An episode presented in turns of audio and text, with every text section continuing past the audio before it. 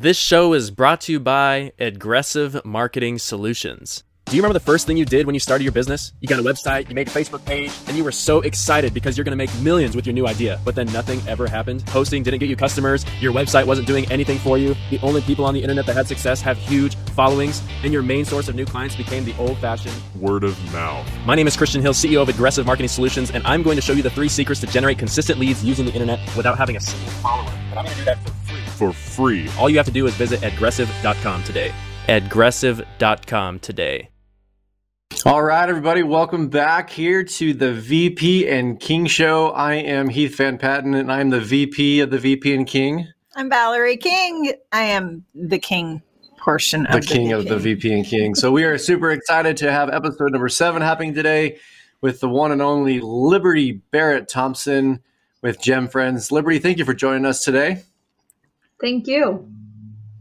Our pleasure. We are super excited. We made a list like two, three months ago about of the people, and uh, you must have been in the top five, I think. So we're we're really honored to have you guys to, to have you be here with us. So uh, let's jump things off. You ready for your question? Oh, I have a peppering question do this. box. So Liberty, the the you and I met. The you and I met. You're doing great. All right, Time out. time out and go. okay. Um, when we met, we were you you have a nonprofit. Let's let's start right there. A nonprofit called Jem Friends, and I had never heard of anything like what you were doing to help youth. Like I'd never heard anything like it before. So let's start right there. Let's start with a little bit about your nonprofit and let's dive into your passion behind it, like how you even came to be in the space that you are doing what you do, because your story is incredible. Could you please start with that? That'd be great. Thank you. I love to um, just to share the story because I think it is very cool the opportunity that I have. I, I just look at it as a privilege um, to work with youth that are coming from foster care. So uh, about Jem Friends, uh, we're based in Boise, Idaho, and we focus on um, just supporting. We call ourselves like an anchor of hope and support to homeless youth and youth that are coming out of the foster care system. And the big parts to our program or to our organization start with a housing piece. Um, we're one of the only local organizations that focuses on providing safe and secure housing for both male and female youth 18 to 22 years old that have been um, that are at risk that have been affected by homelessness or by being uh, a part of our foster care system. We also bring life skills to the youth. So we teach weekly life skills classes um, that can range that we really focus on the areas that our youth need the most support. So they really do range um, depending on who who we're serving at that time. Um, and then community. We are really big about in, integrating our youth into the community, helping them learn about their local community and how they can become a, a part of it.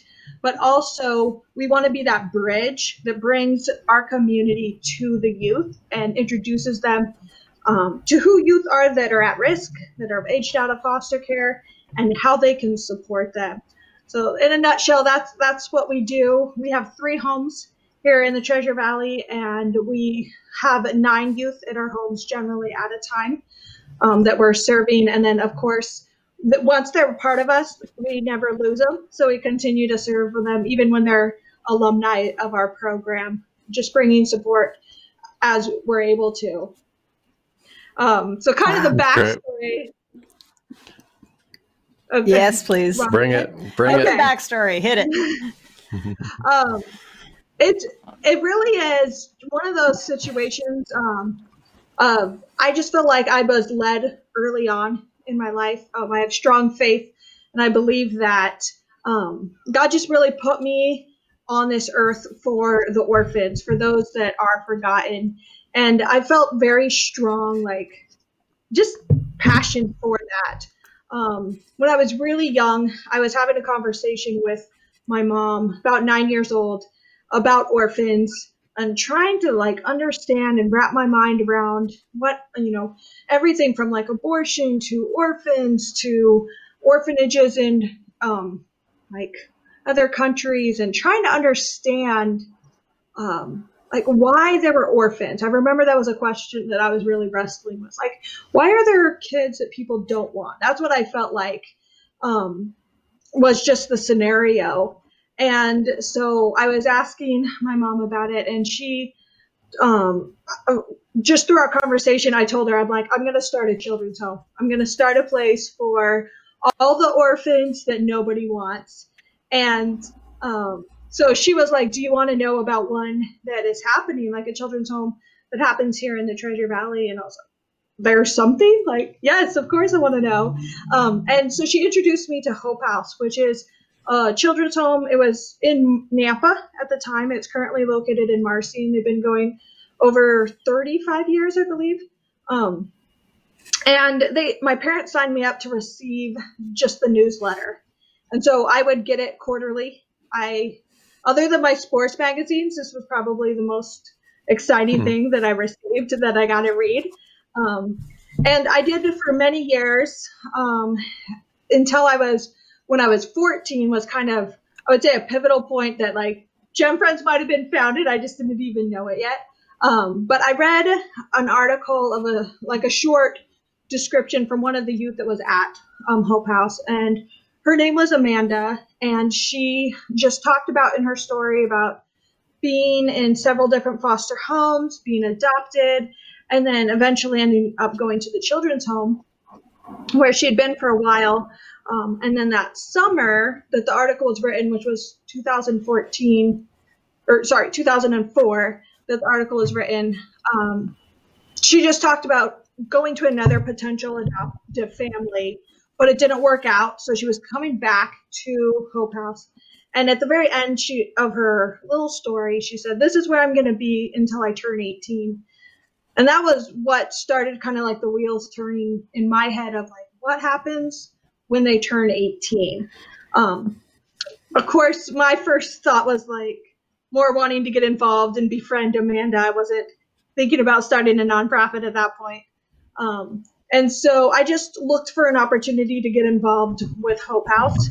And I did join their like basketball team because I was homeschooled. I had the opportunity to go out and join and participate with them, which was a big deal to me because um, I wanted to know their stories. I wanted to know them as people, not just, um, I guess, the story you read about, but knowing more like who are these youth that grow up in a children's home or grow up in an orphanage. And I had an incredible four years of being a part of their lives, through playing basketball, through just like writing letters back and forth every week. When I go out to practice, we'd exchange letters with Amanda, with a bunch of the other girls um, there. I had opportunity to do like summer projects with them, a few like some really hard work days.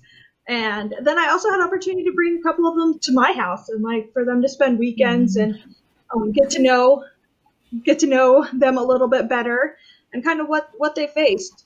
Um, uh, I got to go on a senior trip the year Amanda and I both graduated. We actually went to like the LA area, and that was a very cool experience. Um, but uh, so I graduated in 2008, and this was when Jem was founded.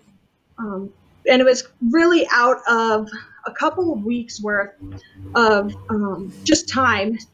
Right before I was graduating, May 2008 um, I started thinking about more like what was next for Amanda, what was, um, or the other friends that were leaving the children's home, and just kind of through that experience of watching them leave and what they were going to do next in their life, all the questions they were wrestling with, and I started thinking like, oh, there's got to be something. There's got to be an organization that supports specifically supports the youth coming from foster care, and so I looked, I was searching the internet, looking around, and I couldn't find anything. Um, and so I was like, well, I guess we got to do something about this. And that's when I decided to start Jem Friends. Um, I remember like That's just awesome. changing my grad my graduation speech, and I just ended it by saying, "I'm going to start a nonprofit, and we're going to help 18 year olds coming out of foster care." that, that was about the mission at the beginning. Wasn't sure what it was going to be. I just knew that somebody had to step up and make a difference. And so, what was the first step that you took? I mean, you graduated high school, you have this big dream, you have one friend that you know needs something like this. What's the first step that you took at that point? Um, becoming a nonprofit. Uh, thankfully, I had uh, support of family members who um, had actually founded a nonprofit previously, so they helped me file and incorporate.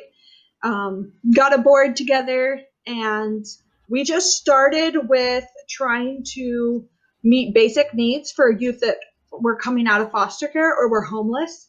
Um, so, if they were going to college, we worked on Be Like College uh, or computers together for them to have at college. Really practical things. That's kind of what we spent the first year doing, is just trying to like collect practical items. If they had a, a specific need, um, could we raise the funds and, and meet that need? And so you start with just the practical side of it and just the little, you know, these these things that you know would help them to get where they want to go. Just one more step to where they want to go, just one more step to all of a sudden not all of a sudden. I mean, this is 2008 hmm. and now we're in 2020 where you have Right. three homes that are busting at the seams with these kids. What what kind of how long did it take you first of all to get one home or recognize that you could provide housing for these kids? When did that start brewing? And then how did you make that leap from just little practical things to an actual home and a functioning area where they could actually live their lives? How'd that work out? Right. Um, it was it was kind of something that we we saw the need early, but it really got pressed upon us in 2011 because one uh, another youth that I had known from the children's home aged out, um, and she was homeless, and so I um, just I was trying to help her meet the practical needs, and I was like, this it, this really just doesn't work if she doesn't have a place to live. Um, and you know, every, every you, you kind of go two steps forward, you think, and then they don't have a place to live, so you don't hear from them for a couple months, and now they're lost again. We have to start back over. They've lost all their ID paperwork that you just went and got. Um, and so they can't get a job. You know, they don't have a cell phone, so there's not consistent contact. I was like, it doesn't really work if we don't have housing. So we knew that need early. Um, and uh, thankfully, um, kind of a just a situation happened, and myself and another friend were able to team up and rent a home. So we just rented a home and got permission to bring like others in because it was like a five bedroom. So I got three of them, and I three of the bedrooms to just use for youth that like I knew of that needed a place to stay. Um, and so that's kind of how the housing started. It wasn't like really planned out. It was like, all right, let's get a house um, because we've got these youth and we put them in there. And then from there, it's just all that we do for the youth, the housing, the life skills, the mentorship kind of just started building on top of that, being like, okay, we've got housing now. What's the next step? And it's like, oh, they need life skills. So then we started developing a life skills program and incorporating those classes and um, then um, understanding that they needed more community than just like myself helping them with everything because the first like year and a half it was like doing Mhm. everything for them i would teach life skills i do the mentoring i drive them to work um, do like nighttime talks and so we just thought about like how can we expand this community how can we make the youth feel more supported and that's when we started bringing in mentors and resident advisors and just kind of grew from there to like you said valerie where we're at with three homes now it's amazing awesome. to me It's good stuff. So what what is your next step? What what's the next one year, five years look like? You figure that out or are just going day by day, week by week? Um, well, this particular time of year with everything that is going on around us, we're definitely going day by day. Um, but I feel very like as passionate as ever uh, to just continue the the work that we're doing. Um, we a big part of what we start with and will always be a part of our vision is awareness. We want to help others know about youth coming out of foster care, knowing about like even our homeless high school youth population and what can they do to make a difference personally. Because if they're not engaging personally, we can't solve this problem as one organization. Like it has to be the community. Um, so that's mm-hmm. always a part of our fiscal, you know, one year, five year from now is are we growing the community of people that know about it and are, are getting passionate enough about getting involved. And that's been something very cool to see over the last few years. And you guys attended our last banquet so you know that like there's a lot of people in this community who who got mm-hmm. it and get and and want to be a part of it. And that makes me really excited. Um, we want to continue to expand our housing. Like valerie said like we constantly have a wait list. We constantly have more youth that we we can serve. Um, and so that takes a balance of housing kind of like one of our biggest hardest things that we still struggle with is like trying to find how good housing we can rent um, co- with a balance of having enough volunteers, having enough mentors, so that we don't have a youth in our home, but we don't have the people around them to help them feel supported. So trying to balance those two aspects and continue to grow them at a pace that um, when we do open more housing and bring in more youth, that we're prepared for it as well. Um, but in the next five years, we hope to not only be in Boise, but being in other parts of the Treasure Valley, maybe continue to bring stability for some of the youth that live in Nampa, Caldwell, grow up outside of Boise, and don't even want to come to Boise because it's not familiar to them. So we'd love to be able to branch out and have some homes over there. That's amazing. Um, question around around those mentors and and the community that you want to have support. Let's say that there were somebody who's watching this today and they are wondering, you know what what does that entail? What does that look like? Who how do i support them? What kinds of things do they need support with? Because a lot of people may not have thought abstractly into the mind mm-hmm. of a situation that they have never experienced themselves and, and, a child who has been shuffled from home to home to home and then all of a sudden they're on their own and may or may not have life skills may or may not know how to take care of themselves, let alone helping to take care of other people. So if you had a volunteer today that was wondering what could that look like for me, what are some ways that I could volunteer and help? What would you say to that? Right. That's, that's a great question and something that I like to speak to because we we look at it a little bit differently than a lot of organizations. Um, we like people to invest and volunteer on the the areas they're comfortable with and the stuff they're really passionate about. Um, so if somebody has something they're passionate about teaching, we'd love to talk to them about like a life skills class. Um, and we get that all the time where when someone sends in a volunteer application, they're like, I've taught a class on this before. And we'll like, like what? Give specific actually, examples. Um, Give specifics. So like, a, like what do they, when so, life skills, what does that mean? Um, so I'm gonna throw kind of like an abstract one out there, but uh, like candle making. Someone was like, I have taught candle making before, and so we brought that up to the youth, and 90% of them wanted to do it. So we made it a life skills class. Um, so that's one where it's like you never you think like that probably isn't something that's an interest someone, but you never know.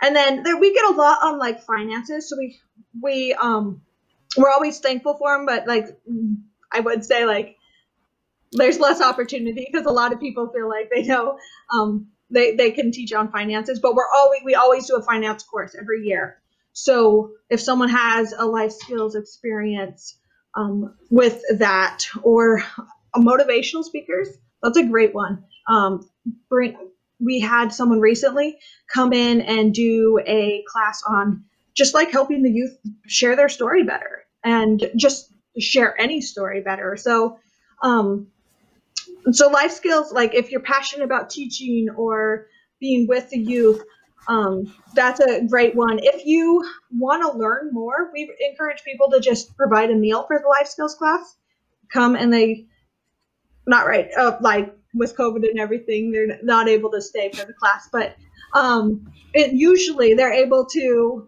just stay and enjoy the class with the youth and learn about them by experiencing the class with them.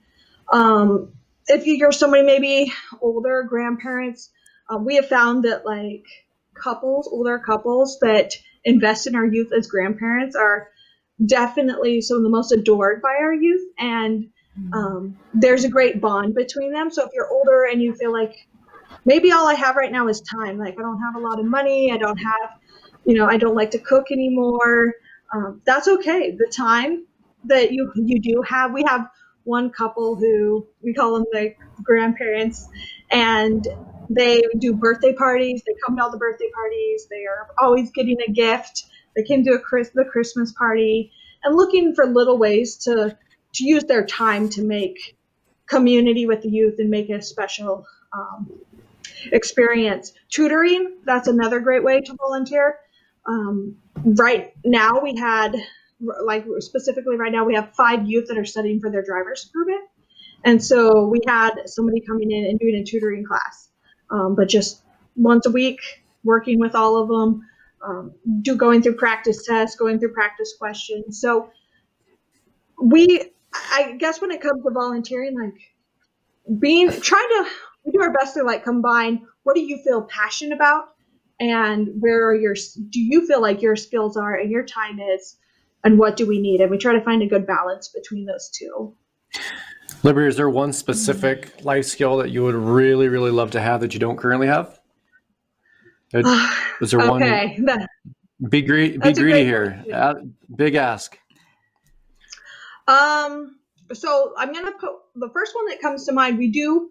We have. I would like to have somebody else because we have currently one person, but um, we need someone else. Is teaching job interview skills.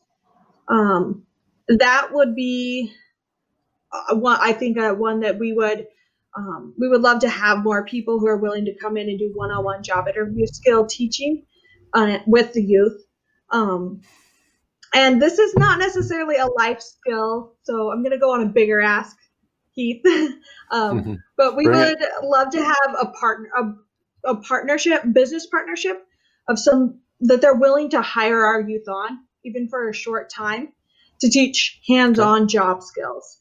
Um, okay. Because when when they come to us, you know, they if they've never had a job, if they've never even like done an interview, um, it's it's starting from ground zero, and which is fine. And we usually, you know, find help find them jobs in the fast food industry, but it's a balance because that's a high stress environment, which isn't always the most successful for our youth.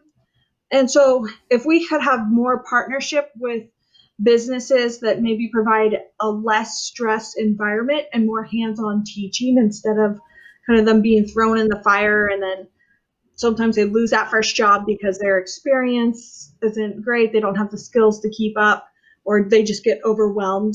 Um, and so then it's kind of discouraging from the beginning. So that would be my big ask is like people that are willing to bring our youth in even for a short time and look at it as an opportunity to teach job skills training. That's awesome.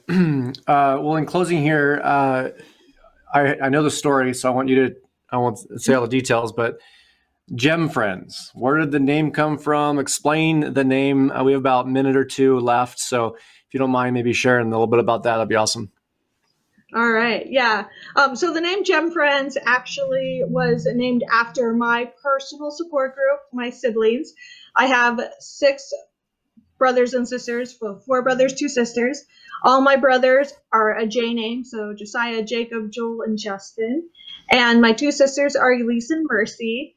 And when you're 18 years old, telling the world that you're going to start a nonprofit, there's definitely a little skeptical eye out there. It's like, all right, we'll, we'll see if this is going to happen. Um, but not my siblings. They knew from the beginning. They saw the passion, and they were like, God gave you the dream. You got to go for it. And I really believe they were the ones that pushed me. Like they just shut that doubt out of my mind and was like, okay, I can do this. They said I can do this. And we love it because it represents who we are as the Jem Friends community. We want to be That's that awesome. same support group that puts the doubt out of our youth's mind that they mm-hmm. can't do something, then that they just kind of um, be that support that says you're an overcomer. You can you can do something that seems impossible. What Love is it. the best way that people can contact you if they want to volunteer or make a donation? Yeah, through our website, jemfriends, J-E-M friends.org. Uh, we have a getting involved tab and both volunteer and donations is right under that tab. So look for the getting involved section. Love it. It's That's been good. one of my pleasures to be able to help volunteer with you guys. It's been a joy to hang. Your youth are incredible. They are absolutely. Yeah. I'm so grateful that you are the person. And that's what I want to emphasize. Like when I listen to you, all I can think is it really just usually takes one person to make a difference. And look at what you've done. Oh my goodness. I'm so grateful. Well, I'm very grateful for you guys and the community and uh, all of our volunteers because um, you're right. It usually like it takes that spark. Sometimes that's one person. Usually it's one person, but it takes a community for our youth to um, really feel that support. So it's it's more than just what I do. It's what the community does. I love that. Love it. Absolutely. Well, Liberty, thanks again for uh, coming on with us today. And uh, if there's anything we can do, uh, speaking for Valerie, I think uh, if anything we can do, please let us know. Uh, I'm speaking for you, right? Yeah. You speak yeah. for me. so anyway, thank you so much. I really appreciate it. And uh, until next time, guys, thank you for joining us on the VP and King Show. We'll see you next time. Have a great day. This show is brought to you by Adgressive Marketing Solutions. Do you remember the first thing you did when you started your business? You got a website, you made a Facebook page, and you were so excited because you're gonna make millions with your new idea. But then nothing ever happened. Posting didn't get you customers, your website wasn't doing anything for you. The only people on the internet that had success have huge followings, and your main source of new clients became the old fashioned word of mouth. My name is Christian Hill, CEO of Adgressive Marketing Solutions, and I'm going to show you the three secrets to generate consistent leads using the internet without having a single follower. But I'm gonna do that for free. For free. All you have to do is visit adgressive.com today. Adgressive.com today.